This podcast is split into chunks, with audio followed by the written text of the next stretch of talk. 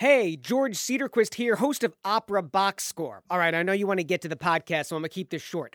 Opera Box Score needs your donation to retain its title as America's talk radio show about opera. You can give on our website, operaboxscore.com slash donate.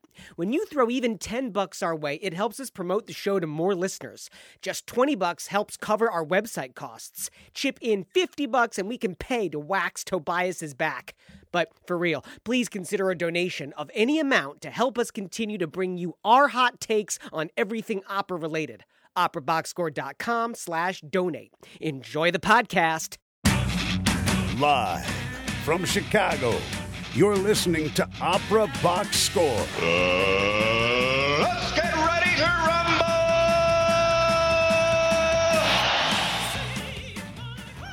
Wherever you are, however you're listening, welcome to America's talk radio show about opera, period.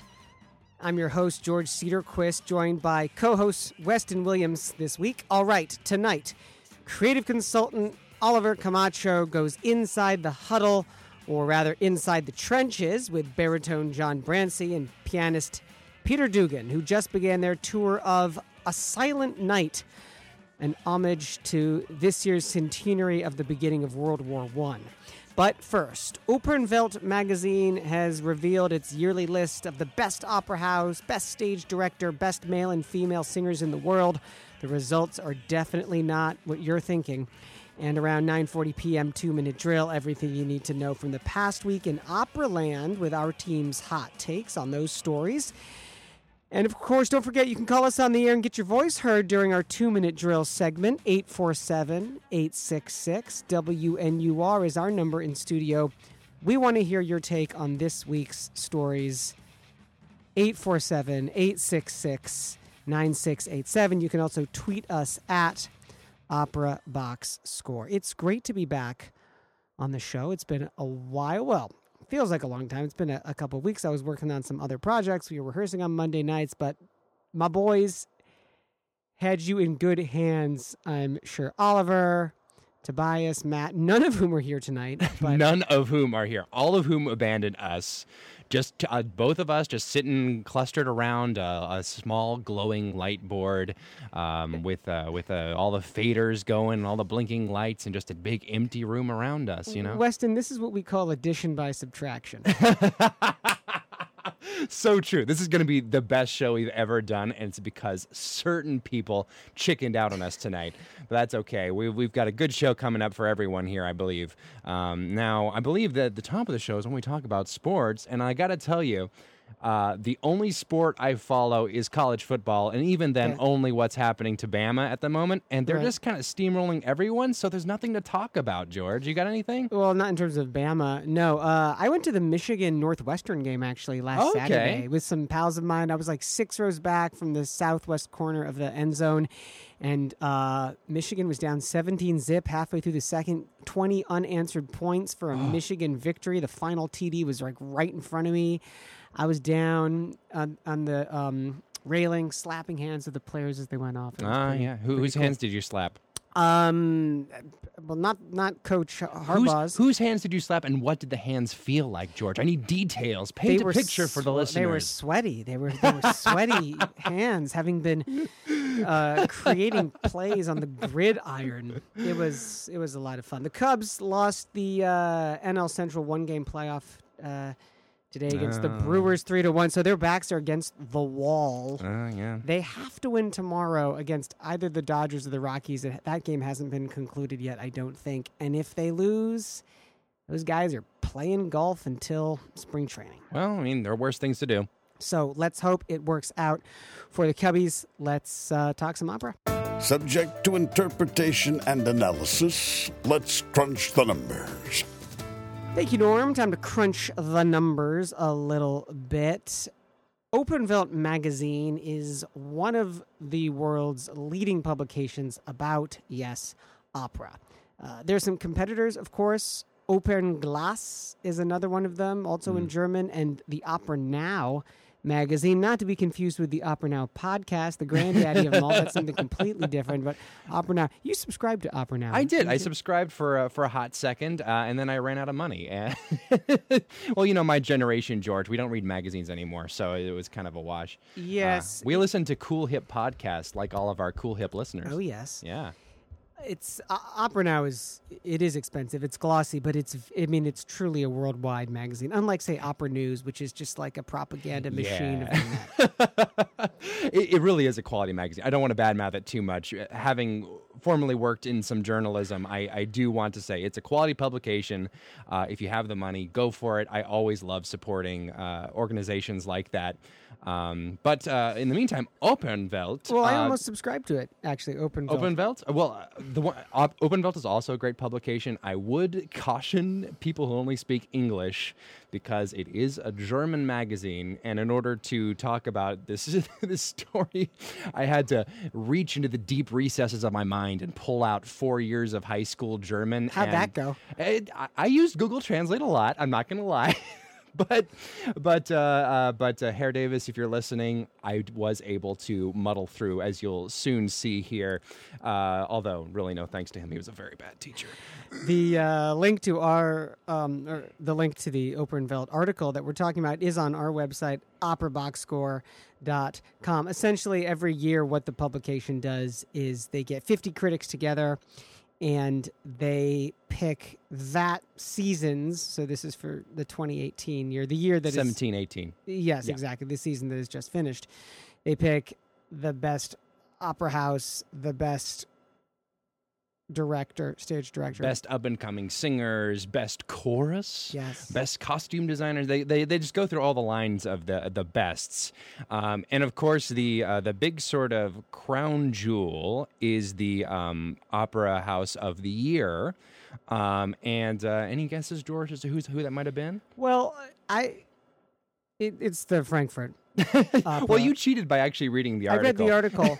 I, that I don't think that is the opera house you would expect. It was not what I was expecting either. Uh, I mean, in, in fairness, I have literally never seen a complete production of a Frankfurt opera, either live or in some sort of video recording. Uh, I've seen clips here and there, um, and uh, and I, I don't know how recent they were. It was probably in the past couple years, um, but I I would have expected something more along the line of the Bayerische Staatsoper, or or even something. Well, I, I doubt the Wiener Philharm- uh, the Wiener Staatsoper would have gotten. Uh, but I, I was expecting a slightly more well-known house, uh, more central, more with more gravitational pull. But this this is the thing, and I think this is one of the reasons that that Frankfurt won is that it is so centrally located, right? So Frankfurt is is basically right in the middle of Germany. When I lived in Germany for a couple years, I lived in Darmstadt, which is like 30 minutes south of Frankfurt. So I have been to the opera house Mm-hmm. Sure. a number of Drink. times. It's a it's a beautiful opera house. Hmm. Really easy to get to from anywhere else in the city. It's enormous, by the way. It's got three or four balconies, all done in Hmm. this beautiful blue velvet with this light, sort of toffee colored wood paneling. oh, I love this word pictures you're painting, and I'm sure our listeners are too. It's it's a gorgeous opera house. It's a it has a great restaurant as well. Mm. I've had some fantastic but when meals you there. were when you were eating and looking at the beautiful scenery, how were the operas that you saw? Well, I've, I've seen a whole range of them. So I saw a production of Giulio Cesare there a couple years ago when I was just back in Germany. Sure. Prior to that, I watched some rehearsals for um, Samuel Barber's Vanessa, Oh yeah, which is rarely done in this That country. yeah, it's rarely done in this country. I, I was kind of wondering how how common is it to see Vanessa outside of the United States? I, I thought it was a surprising choice. Yeah, I- I- not least it's that a- it's that it's in English. it's a, it's a good choice. I mean, it's it's a fantastic opera. I love Samuel Barber. Um, But if you're in a foreign country and you want to program something in English, it's going to be Benjamin Britten. yeah, yeah. When I think doing an American, I mean, you know. The Europeans have disrespected American opera for, for, for centuries. Yes. Uh, so I think it is a, a really bold So, choice for y- them. so you mean for the entire time that American opera's been in existence? Yeah, well, that, Okay. that's fair. Uh, but that, that was one of the things, uh, looking at the list, um, I, I was noticing that there is a distinct German lean to a lot of the winners. Uh, for example, in addition to the Frankfurt uh, uh, opera, uh, the best performance of 1718 went to Bayreuth for their Meistersinger, and the best singer went to the Beckmesser for that production, which was uh, Johannes Martin. Um, uh, and I mean, it was just lots of Germans all the way down. A couple of, I mean, there's one sort sort of exception, Anna El Khashem, who was born in Russia, I believe. She got the best up and coming singer. However, that was due to her work with the Bayerische Staatsoper, which itself got uh, best orchestra, which I kind of question a little bit, but I haven't seen a production of the Bayerische Staatsoper for a while, so I can't say for sure. They might have, you know.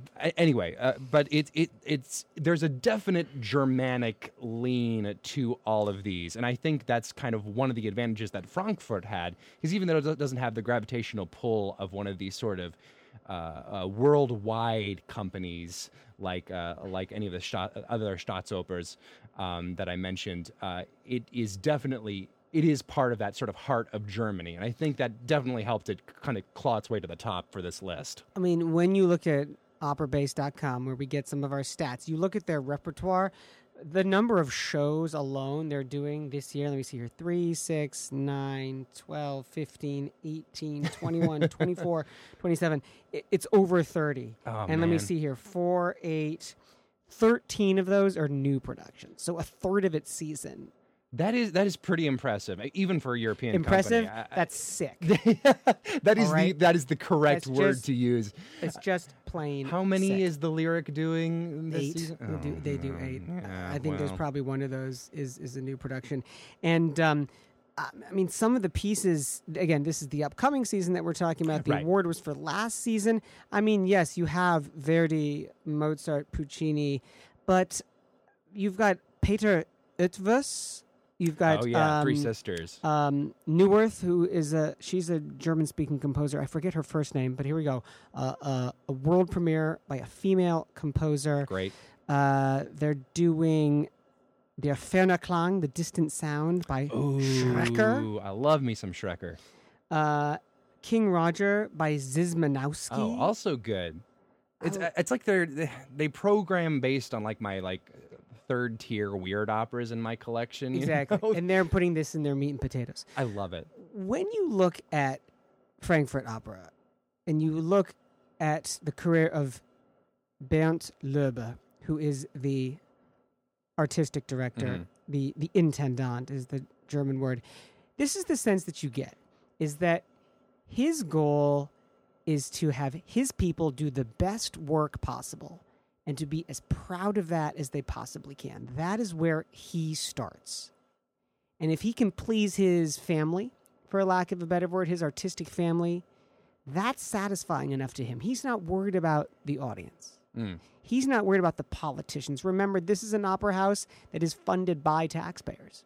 Right. But he doesn't feel beholden to them. And it seems to me that it's that type of direction, that thing of we're going to take care of our people first. And in doing so, we know we're going to produce great art, which is why this is the fourth time that Frankfurt has won this prize from Opernwelt magazine. Yeah, and I think that sort of atmosphere manis- manifests itself in what uh, the article called Künstliche Chemie, uh, artistic chemistry that makes the opera company special. And I think it certainly sets it apart from um, what you see, particularly in a lot of American companies, uh, where where I feel like a lot of American companies are when they're picking their seasons, when they're picking the directors, even their singers, a lot of those decisions are made based on kind of fear you know? There's like oh Sure. what if what if uh, this is a big disaster? We we we we have to program Bohème or people will riot you know? Uh, and I, I Which is just such a lie. it it really is. And and even if even if people would riot if they did that i think there is something artistically that makes it necessary that you do it anyway. You know what i mean? Well, that would be exciting i know and interesting. Do you know what I'm saying? Everybody, everybody runs a riot. Not since Stravinsky Yeah, Have, yeah. have we have we had a riot? Well, we ha- we've had a few riots here and there. I mean, the minimalists caused a few riots back in the day, and sort of the second Viennese school. Um, but I feel like we haven't had a good classical music riot in a while, George. And I feel like you and I need to just take it to the streets or uh, to the halls of lyric and uh, just you know just go go nuts on the on uh, the most wh- whatever their newest piece is. We'll just go nuts on that. It'll be great. It's Opera Box Score on WNUR 89.3 FM. George Cedarquist with co host Weston Williams kicking off the show tonight, talking about the Opera House of the Year as awarded by Opernwelt magazine. 847 866 9687 number in the studio. You can also tweet us at Opera Box Score with what's on your mind. So, Weston, let's make the conversation a little broader. Okay, all right, hit me. What should we be looking for in a good opera house, in your opinion? Oh, that is a good that is a good question. So if I'm like uh, creating a list like the Opernwelt uh, thing, I think I'd be looking at a couple of criteria. Uh, first of all, uh, I think the thing that I'm missing from a lot of opera companies is a clear artistic vision, not just from opera to opera, production to production, but from the house as a whole.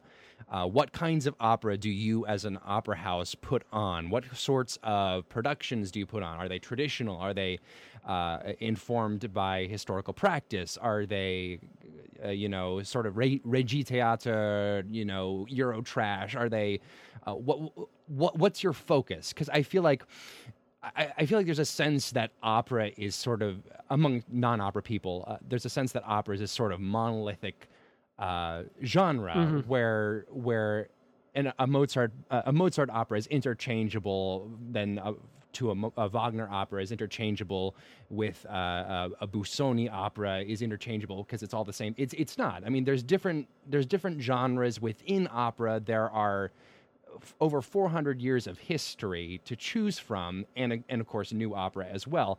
And I think something that a lot of opera companies should be asking themselves is what aspect of that rich tradition do we want to bring forward with our company? Do we want to um, do we want to be that period instrument going back to the really early stuff? Do we want to be just sort of the typical middle of the road uh, war horses? Do we want to be the really edgy avant garde stuff?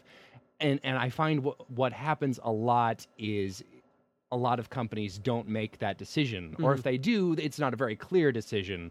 Uh, and uh, and by not making that decision, they tend to default to sort of a middle ground, which overemphasizes those war horses and just kind of throws the bone to the interesting stuff every now and again. it feels like when you look at Frankfurt Opera's website, when you look at their marketing materials, when you look at their season, it feels like everybody in that building is on the same page. It feels mm. like the the brand, to use a horrid marketing term, it feels like the brand is tight.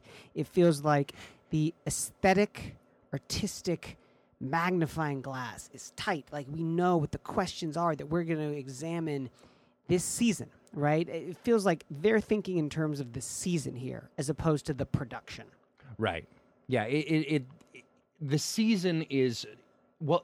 This is the thing that we talked we talked about before with you know the uh, the the failing subscription packages and things like this, and everyone's trying to say like, oh, how do you, how do we make subscriptions more attractive to people? And the answer is, what are you programming? What do you get out of a season? And I don't think I can't think of any companies in the U.S. that are not you know a super small edgy company you know i can't think of any any mainstream large companies that are programming based on well what does this season offer um, whereas if you look in, in Germany and uh, companies like Frankfurt, you you do see these arcs. Uh, I remember um, I can't remember which company it was. It might have been Frankfurt actually.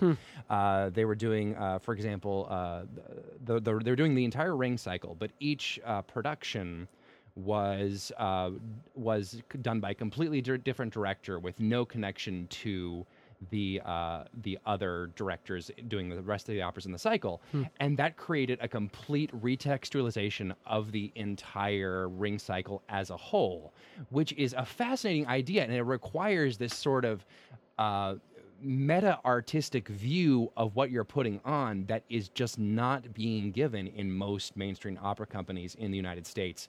And I think even a lot of other companies in Europe and, and Britain. And I think that is what you're offering. You're an artistic organization. Your your your job is not to sell tickets. It's to show people an artistic vision, challenge them artistically, and create uh, some sort of societal or personal change from that. And you can't do that on a on a large level. You can do that on an individual level uh, effectively, but you can't just pick and choose opera opera. It needs to be a whole thing. It needs to be a meta, a larger question. And it feels like this is why, you know, the micro opera companies, at least in this country, are really the ones that are going to have the most success, is because Exactly. they are the the very flexible little ships on this very large sea that might be able to reflect the times in which we live in the art that they make. Baritone John Brancy and pianist Peter Dugan go inside the huddle with OBS creative consultant Oliver Camacho to talk about how they're getting new audiences to cross over to classical art song while paying homage to the composers of the First World War. That's only on Opera Box Score and WNUR FM Evanston, Chicago, coming up next.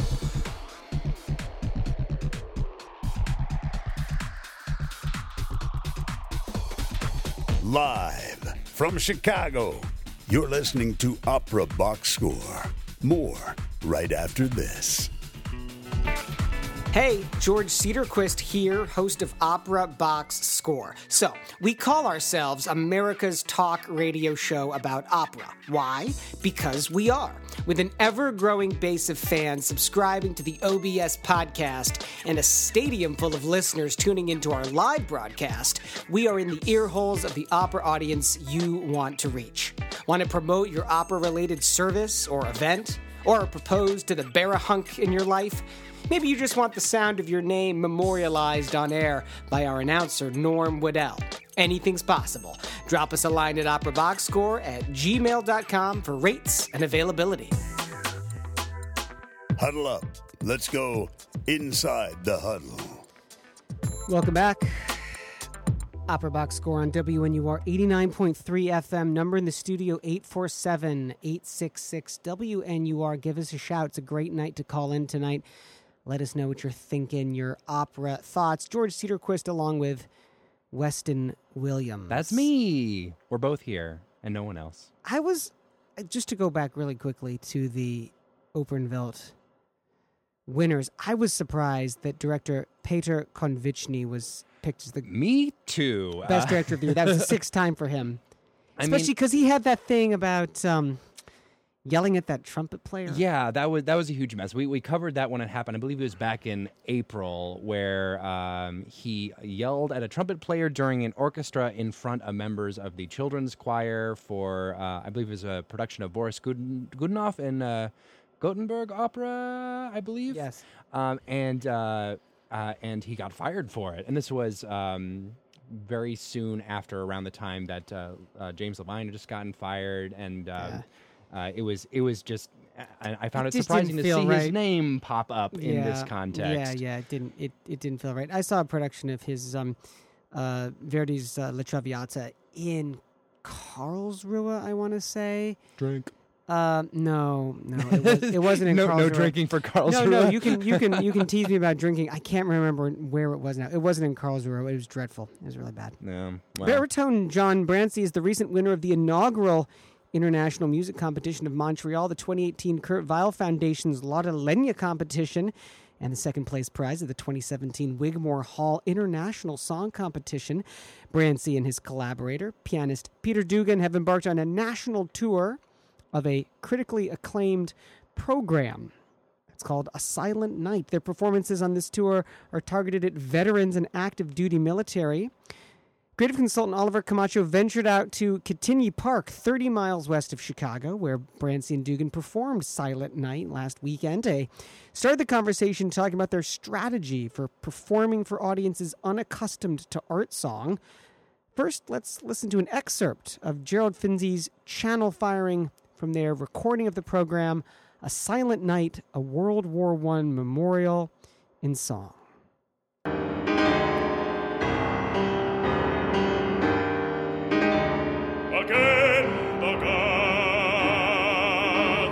Guns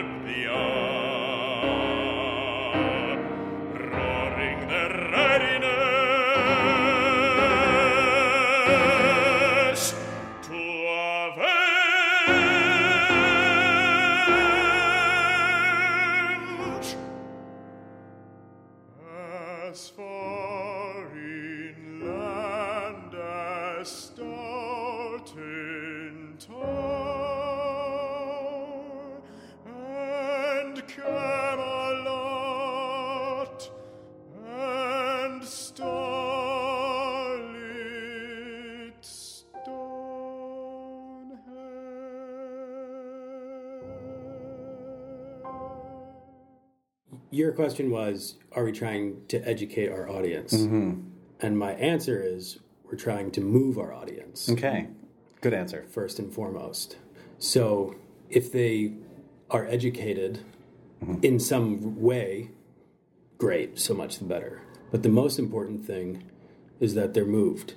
Yeah. They could, if they wanted to be educated, strictly have an educational experience, they could go to a lecture, they could read a book, they could, there are lots of ways that they could be educated strictly in an intellectual way of speaking.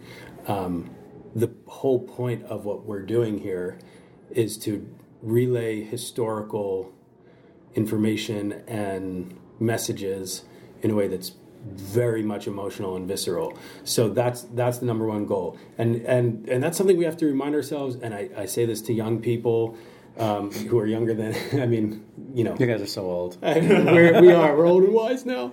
No, but I, I you know, there's something I, I really believe in, which is that it's important to remember that that we are creating an emotional journey for for our audience. It is. And I, you know, I go to a lot of shows and I'm very into programming in general, like just looking at a program. And on paper, your program's amazing for what I think of as like the art song going public. Hmm. But for people who don't go to recitals at all, you know, programming Carl Orff and even programming like Poulenc and Debussy to some extent and Charles Ives is asking a lot of people, you know. Hmm. And I, I like what you said about you, know, you you guys came out and gave little like speeches, so to speak, um, hmm. before each set to give people an idea of what they're going to be listening to. And I love the story about the bird and the flag and the Debussy, and like listen for the quotations in the Charles Ives but that still leaves very complicated harmonies and complicated piano textures and so i don't know like what has been some of the comments you've heard from some of the lay audience so to speak? Um, w- one thing, you know, with this program, we, we you're right. It, it, we, we take a risk in that we we program some some heavy stuff, um, but for the the fact that these composers who wrote like the ones you mentioned, Poulenc and, and Orff, Yeah. fought in World War One. the music is 100 years old but it's still new to some people No, for sure, Brand new. for sure. Brand new. The fact that they fought in World War One means that whether or not you are listening to it and saying, oh, "I've heard something that sounds like this before," mm-hmm. or "Yeah, this is very familiar to me," it doesn't does you don't need that fact because you can say, "This is these guys are honoring a." A veteran of World War One, so I'm hearing music that was written by a soldier. So there's that base level of appreciation that that is going to be there no Yeah. matter what. And if the song is actually, in the case of Ivor Gurney, if it was written in a trench, um, then you know that further describes what what it is. Uh, so do you guys have other work that you are imagining? I mean i can't wait to see what your next program is going to be. Well, actually, we we have a second program. It's called Armistice: The Journey Home, okay. And it is so much different. Mm-hmm. it's a than the one that you companion program to A Silent Night, the one that you saw.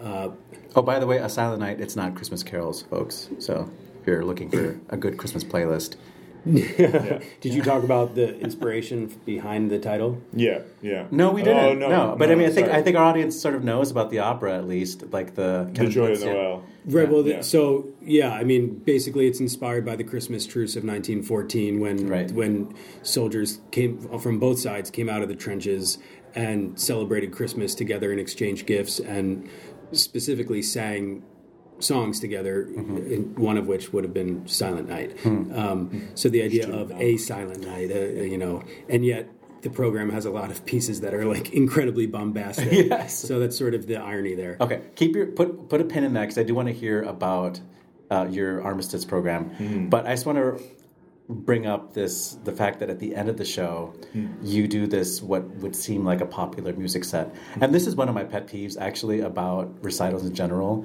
that uh, it like you have to like you know eat your vegetables and like listen to this like art song but then at the end you get to have like dessert you know which is like tunes you could recognize you know and i normally i'm like ho hum about that but this was so good what you guys did because you did do that. You gave the audience something very easy to relate to, but you added like some arrangements of your own, or uh, both of you, uh, both of yous guys. Uh, uh, the "Keep the Home Fire Burning," um, this Ivor Novello ballad, um, and you add like this you know piano part at the end that is so emotional and so dramatic, and it feels like cinematic.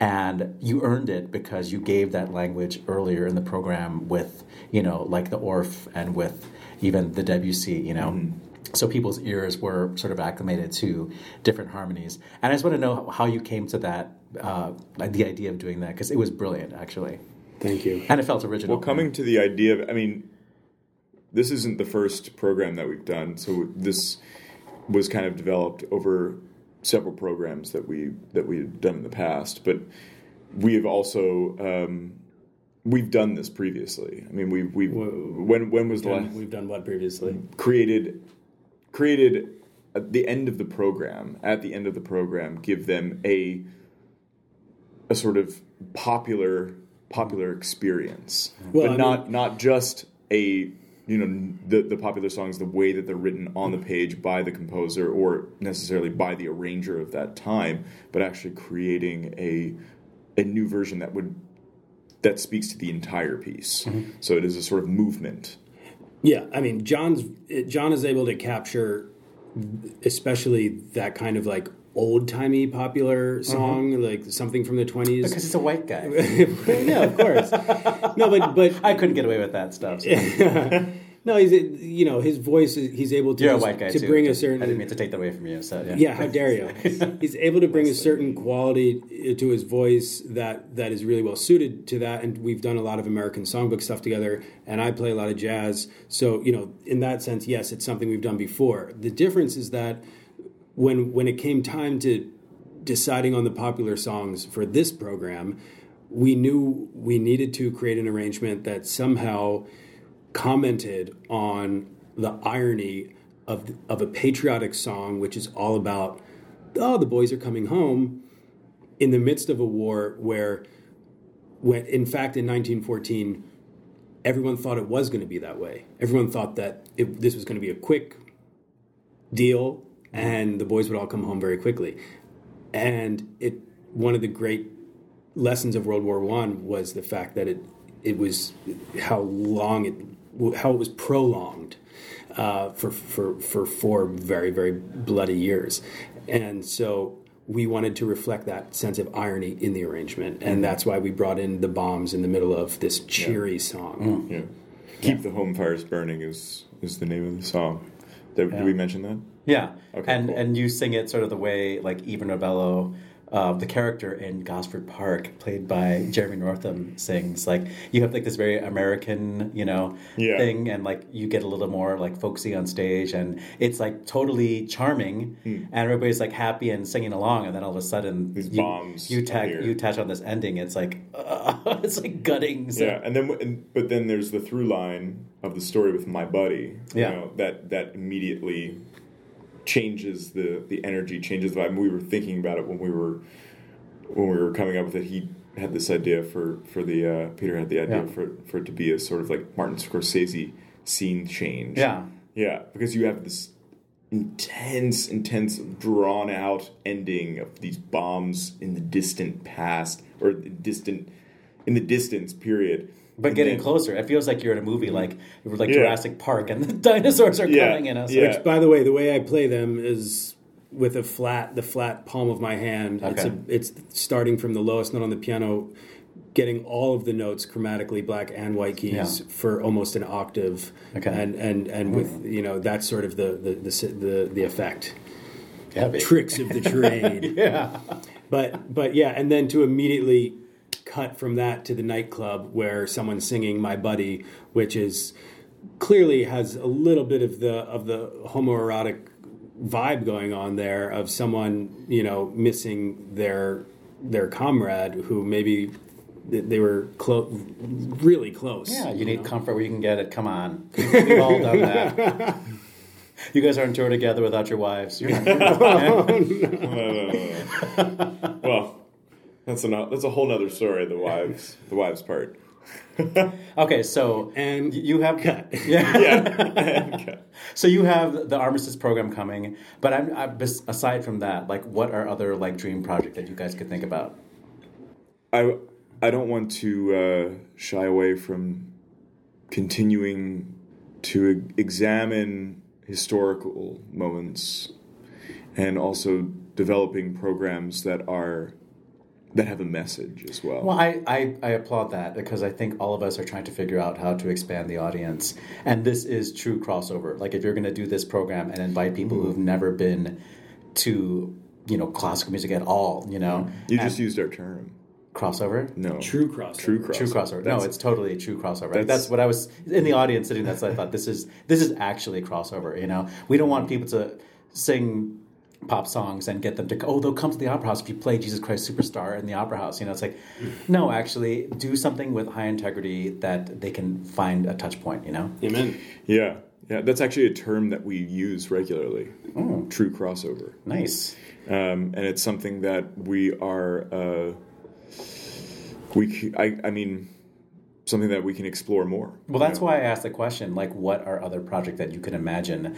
You don't want to maybe give it away here, but I'm totally fascinated by what you would play because your WC uh, in the middle of this WC Ravel, right? Ravel, Ravel. Tombeau de Couperin. Yeah, Mhm. your Ravel in the middle of the show. I love when this happens. By the way, when the singer gets a break and Mm. you get to like hear the pianist, like really hear them and pay attention to them. Yeah. And you played like one of the hardest pieces in the repertoire, and it was it was brilliant. And I would have you. I would have liked the whole thing, but you know, um, do you play the um, Miroir Brûlant by any way, by, by any chance? I I don't. I, Okay. I, I I don't play it, but Okay. I love it. Yeah.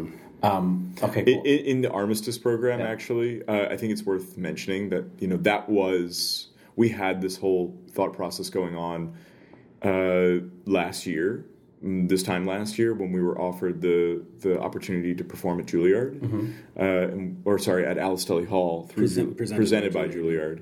So they do this uh, Alice Tully Hall vocal arts recital uh, every year, and they gave us this opportunity, and, and we we were thinking about doing Silent Night because it we the last time it'd been done was at Carnegie Hall, and um, we wanted to potentially reintroduce audiences to it, but then we decided and realized that it was time to do a, a, a response program and, a, and a program that was going to uh, talk about some of the themes that Silent Night actually doesn't even get to really talk about, and that is uh, things for continuing on the on the soldier's journey, and and also continuing on the the topics of um, what happens to uh, people and places and home, you know, during times of war and catastrophe. Um, and so this is ultimately what we're doing right now. This is you know this memorial and song tour, this journey home tour, um, is really you know to share this program more than the other program, more than a silent night. And so in in in that program we we do uh, Peter actually opens the program with a with a, what we like to call a prologue, you know, um, and that's uh, his arrangement of Holst's Jupiter, uh, From and the then planets, Jupiter, the bringer of jollity. the bringer of Jollity. So immediately start things off on a more positive footing, and the central tune of Jupiter ended up becoming "I Vow to Thee, My Country," which was one of the most important and well-known songs of remembrance in the UK after after World War One. So it immediately opens with this crazy solo transcription that I that I wrote, and then John comes out. We do this popular song "When the Boys Come Home," and you think, "Wow, it's great! The war's over. Every everything's going to be perfect." And then we go into um, Vaughan Williams' "Songs of Travel," and Which, like the Shropshire, they were written before Vaughan Williams obviously experienced the war, but he was a medic. Um, and he wrote many letters actually back to Holst about how the war had changed his view on life and his. he actually writes about how sad he is that Butterworth has died. So in that way, there's going like, back to normal life. Yeah, he says I, I sometimes dread going back to normal life because so- so, many people are gone now. Yeah. Mm-hmm. and people who were younger than he was. So Butterworth was being younger than Vaughan Williams was. Um, So, then all these these texts from the songs of travel, you know, whither must I wander, Yeah. takes on an entirely different weight and feeling in the audience too, especially when we introduce it with those that that fact that he was writing those letters from the front. So I, I get in trouble a lot because I love to over-explain stuff to the audience. But Yeah. just hearing you guys talk about this right now, this is what I think the audience needs. Like, don't expect them to know this stuff. Don't expect mm. them to have this history. Yeah. Yes, some people are very intelligent, don't even need program notes, but they are in the minority. Let's give people perspective on, on how Yeah. to enjoy this Yes. and how to listen, you know? Yeah, I mean it's and we do we, we, we do that. Yeah, yeah, it's part lecture, really. Yeah. But but it the music actually breathes a different life and experience into it for a lot of these people. That's why at the universities, I think it's going to be very interesting to see uh, how kids respond to this. You know, eighteen to twenty-two years old. I mean.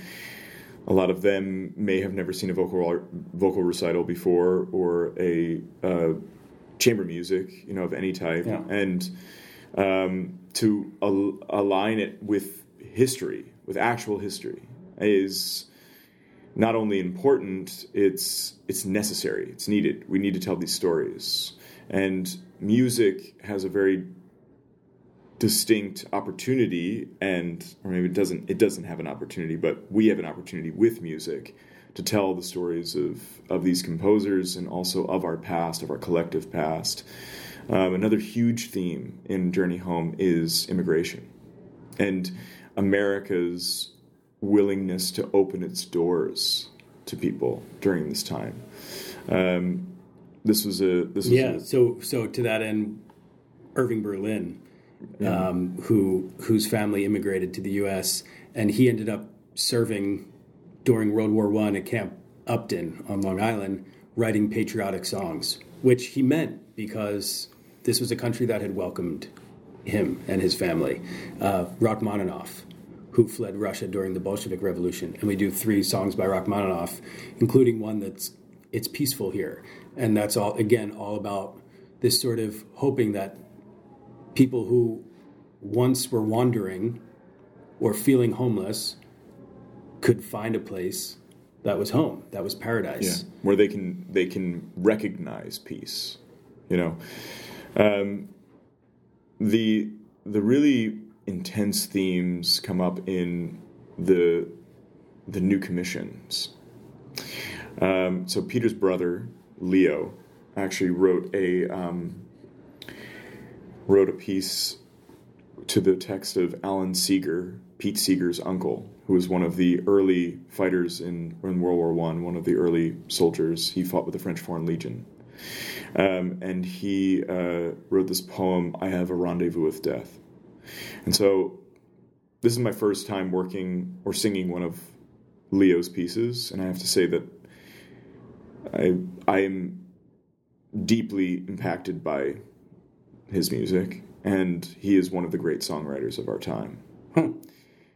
Will it be on the next record? Yeah, so that's Yeah, that's yeah. that's the whole thing. Is like we're we want to make jour- the journey home our next record, um, and we we have big plans for this for this record because the story the story inherent in in it is so important. Um, so this what I'm getting and trying to touch on here is that I have a rendezvous with death and, and his new reimagining of In Flanders Fields, where the foe, which is mentioned in the poem, is actually war itself. This is a, a concept and a, and, a, and a topic which is very touchy. And it's also we're we're waiting to see how the military community is going to respond. As John and I have been exploring uh, ways that we can give back as we perform this tour, uh, we've met some incredible veterans, including a, a Vietnam veteran who who shared with us this concept because what we wanted to know from him was what's going on that we have mm. so many homeless veterans. Yeah, yeah. What what what's happening here? Um, and and could could we asked him to share with us some of his knowledge and experience, and he was the one who taught us and shared with us this concept of a transition which is which can be devastating to some for some people mm-hmm. the transition of going from a civilian life to life as a soldier particularly if you're a soldier who's seen combat and then making the transition back to, to being a civilian again and how how that can lead to traumatic experiences it's something that john and i don't know about personally of course we we can't um, but we can. We respect. We we we, res, we respect what, what what we have heard from from veterans like this man, and and also um, we're interested in providing any kind of healing that we can through music, and we're interested in bringing any message of peace that we can through music. Yeah, yeah. Wow. Well, in the meantime, uh, people can uh, listen to A Silent Night on Spotify. They can go to your website, johnbrancy.com. Uh, do you have a website, Peter, Peter Dugan? PeterDuganPiano.com. PeterDuganPiano.com. There's also a website for the tour. It's memorialinsong.com. Memorialinsong.com. It's going uh, up until November 14th. Is that what you said? Yeah. Yeah. yeah. Um, and that's your birthday. That's my birthday, my 30th birthday. Oh, you're a baby. Well, I'm really grateful that you guys took the time out of your crazy schedule while you're here to do this. Um, thank you so much. And um, yeah, you guys are the best. Thank you for having us.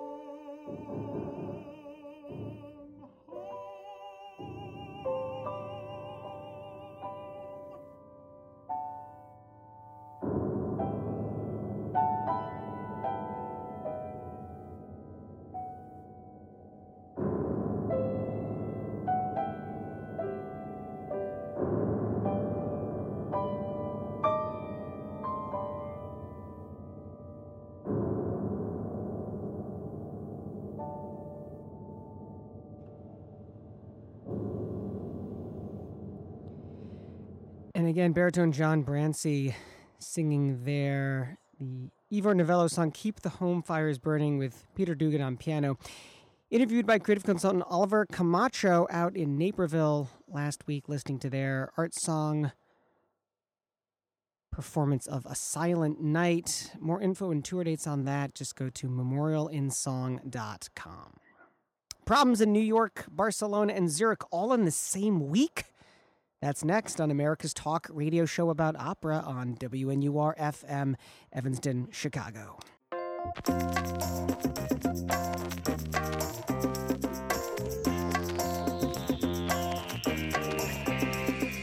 Live from Chicago, you're listening to Opera Box Score.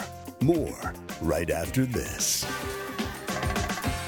Hey, George Cedarquist here, host of Opera Box Score. All right, here's a tip. If you've recently started listening to our show, you already know there's nothing else like it. Week in, week out, you get our panel's hot takes on opera news in the two minute drill, plus our patented segments like Fantasy Fachball, Monday Evening Quarterback, and Crunching the Numbers.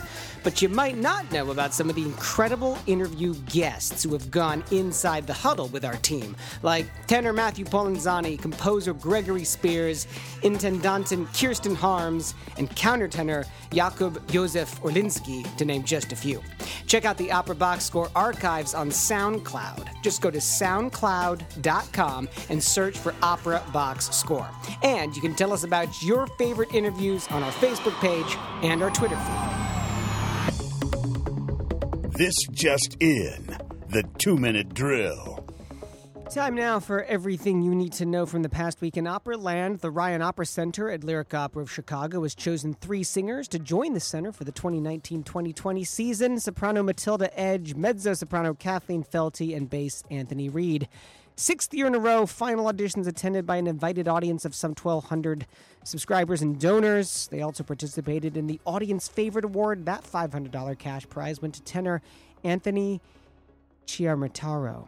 Last Wednesday at the Metropolitan Opera, soprano Anna Netrebko sang the title role in Verdi's Aida. She's still fairly new to this part, which she introduced at the Salzburg Festival last year. Anthony Tommasini in the New York Times wrote, quote, There was something fresh and exploratory about her performance, yet it also felt fully formed, dramatically deep, and she sang it magnificently.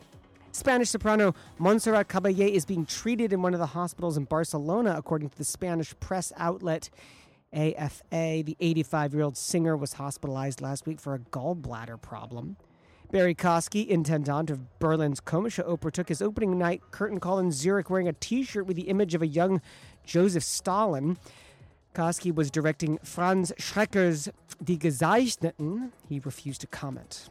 Evan Rogister has been signed up as principal conductor at Washington National Opera to open up the 21 22 season. He's 38 principally principal conductor at the Gothenburg Opera in Sweden. WNUO has renewed Francesca Zambello's contract as artistic director until 2021. And over the weekend, a performance by Kelli O'Hara performing They Don't Let You in the Opera, written by Dan Lipton and David Rossmer, was posted to Facebook. That video now has over 534,000 views as of today. It's a country ballad about a Georgia native who's born to sing opera. On this day, the birthday of German stage director Peter Stein, he's 81.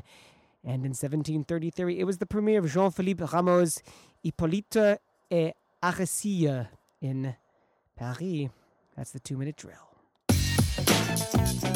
You're listening to Opera Box Score with George Cedarquist, Tobias Wright, Matt Cummings, Weston Williams, and Oliver the Man Camacho.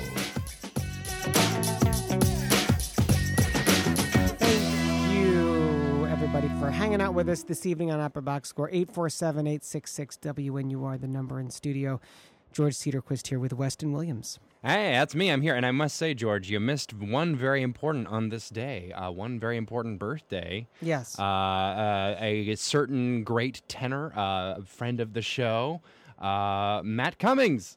I could see the fear in your eyes. You were trying to figure out who it was. What I, I also blew. Oliver had a whole thing written on the rundown for the show, and somehow I completely deleted that. So clearly, I'm a little bit rusty. Yeah, as well, it's okay. so- It's okay. Happy birthday to Matt Cummings. Uh, it's a pretty decent excuse for not being here. Uh, I'm sure you are indulging in all sorts of birthday debauchery. Uh, have a great time, and we'll see you hopefully Didn't, next didn't week. he break his wrist? As He well? did. I mean, he got so- some of the debauchery in early, and it just uh, took a, took a toll. Yeah. I guess so. Um, hey, wh- what's on your mind about that? Uh, I have many things on my mind from this week. There's a, a couple of messes here. Uh, first of all, I'm going to talk a little bit about uh, the director, um, uh, Kosky, Barrie Barrie. Kosky, uh, wearing the uh, Young Stalin T-shirt. Uh, it was an it's an interesting fashion choice. Uh, it in, in fairness, it kind of looks like sort of just the you know stereotypical edgy director fashion choice. It's a little bit of a meme if you've seen the photo. If you, George, do you know what a meme is? Go away. if you're young and hip on the internet, you've you've probably seen it around. It's uh, you know, it's that picture of, of weirdly handsome young Stalin. Uh, but I have to say, uh, it's a very bad choice on his part to wear that shirt in without any sort of context, especially for a an opera by Schreker, Franz Schreker, who was famously uh, his works kind of fell into obscurity for most of the 20th century because uh, he was Jewish uh, in Germany and his uh, works were heavily, heavily suppressed after his death, um, and in order and to have Stalin, who himself was anti-Semitic and had his own uh, Jewish internment camps and, and genocide going on in, in Russia at the time, I think is extremely, extremely bad form. yeah, I don't, I don't know what he was thinking. I- uh, yeah. that. I mean, everything's a statement. You know, when you get up on that stage, everything's going to be a statement. Here, here was the other problem of the week, which was uh, Netrebko uh, singing at the Met, singing Aida. So there was a lot of discussion on Instagram, Twitter about her dark skin makeup. I, it's it, it's blackface. I mean, you, it's It's not blackface. It, well, it's black hole torso. Uh, it- it's bizarre. If you if you watch the promo video on the Met, at least from um, O Patria Mia, the one of the big arias that Aida has, it's impossible to see her on stage because there's virtually no light on the whole stage, and she's got this bizarre like dark skin. And then there was this old Twitter or excuse me Instagram Yeah. Uh, back and this, forth. This I think is the, is the the main thing because you know this is a, an ancient production. I think this is this this production is uh, the same one they've been playing for. A, a trillion years now. It feels like it, it needs to be retired, and the um, the coloring of the skin of Aida was a part of that back in the '80s, and I think maybe even a little bit in the '70s. I'm not sure. How, it, uh, the production is at least dates from the '80s. That that I know for sure. it's like 30 years old. now. Um, uh, uh, and you know, I mean, it was still it was cringy back then, and it's even worse now. Uh, But it- but you know, I, I understand that you know there's a there's a certain level of oh, it was always sung by white Italians, you know, and so the coloring their skin is just and it's like, well, you, you probably shouldn't do it anyway. But I feel like the real issue here was uh, someone on Instagram uh, called her on it uh, and mentioned it, and her response just you know foot all the way in the mouth. Are Uh, you gonna read this in a yeah, Russian I'm- accent? Okay, take I it I can away. give it a go. Here we go. Here we go. Um, so. You got to read it verbatim, though, dog. Okay, I will read it verbatim. This is from Anna Tr- Netrebko's uh, Instagram page, replying to the person who called her on it. Uh, I am play Ethiopian princess in in antique, beautiful production of Aida and wearing exotic markup. Do you have any problem with that? My skin color is likely naturally dark, so shut up and stick with your piano and not bother great theater with stupid questions. Which is not great. And I realize that, that was, there's that was phenomenal. okay, my, my performance and delivery delivery was flawless, although I do acknowledge a little bit of the irony in putting on a bad Russian accent uh, when we're talking about this whole issue of uh, changing cultures on stage. Uh, so, Stalin T-shirts. Is that what you're gonna wear now? uh, you know, I'm just gonna go all for it. But yeah, it, the, her response and the the remark about the sticking with the piano. The person who called her on it was a piano player based in New York, um, and uh, it's a, a real.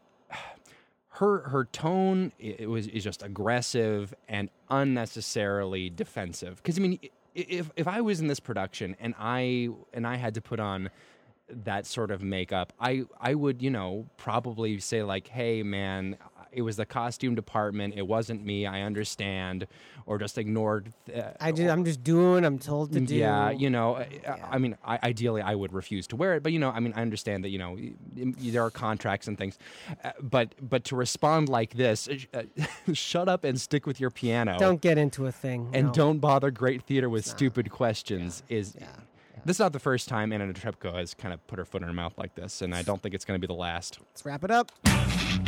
Good call. Bad call. On Opera Box Score. Great to be back with you, Weston. Yeah, I think it was a good, good little two-person show. You got any good calls or bad calls this week? Well, obviously, uh, the Kelli O'Hara video I think is the big good call. Uh, it's uh, well, I'm sure we'll put a po- post on our. It's uh, on our website. Yeah, yeah, it's it, it's a lot of fun uh, to watch, and it really.